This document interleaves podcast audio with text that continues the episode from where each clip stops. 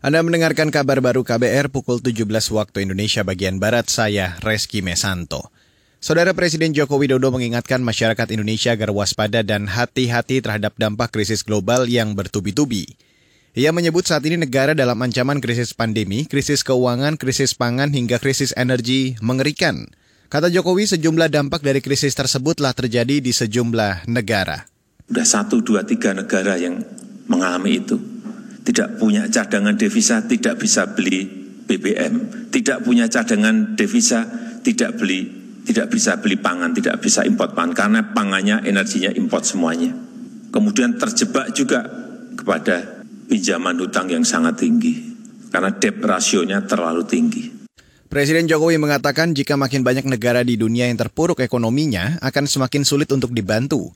Menurut data Bank Dunia IMF, 60 negara akan ambruk ekonominya, sementara 40 negara lain sudah mulai menuju ke arah krisis akibat pandemi, perang, pangan, dan energi. Presiden menyerukan untuk bersama-sama mencegah keterpurukan ekonomi global. Beralih ke berita selanjutnya, Saudara, Mabes Polri dan Dewan Pers sepakat untuk bersama-sama mencegah terjadinya perpecahan dan polarisasi saat tahapan pemilu 2024 berlangsung.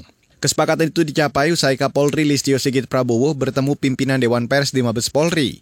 Listio Sigit mengatakan potensi perpecahan menjadi tantangan besar yang harus diatasi. Untuk mencegah terjadinya polarisasi yang akan memecah belah persatuan anak-anak bangsa yang biasanya itu muncul karena penggunaan politik identitas pada saat pemilu. Jadi ini yang tadi kita bahas dan kita sepakat bahwa ke depan kita harus menjaga ini semua sehingga kita bisa memberikan literasi pendidikan tentang uh, bagaimana bersama-sama menjaga politik yang sehat. Saudara itu tadi Kapolri Lisio Sigit Prabowo. Sementara itu Ketua Dewan Pers Azyu Mardi Azra mengatakan lembaganya memiliki keinginan yang sama dengan Polri untuk menjaga keutuhan sosial saat pemilu. Sebab kata dia, dinamika politik biasanya kerap memecah belah bangsa. Dan kita beralih ke lantai bursa saudara di mana indeks harga saham gabungan atau IHSG ditutup menguat 67 poin atau 0,97 persen. Indeks bertengger di level 7044 di penutupan sesi perdagangan sore ini. Transaksi perdagangan mencapai 13 triliun rupiah, terdapat 350-an saham menguat, 190 saham melemah dan 140 lebih saham stagnan.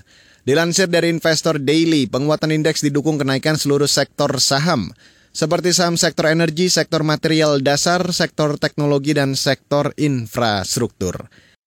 Dan saudara, demikian kabar baru saya Reski Mesanto.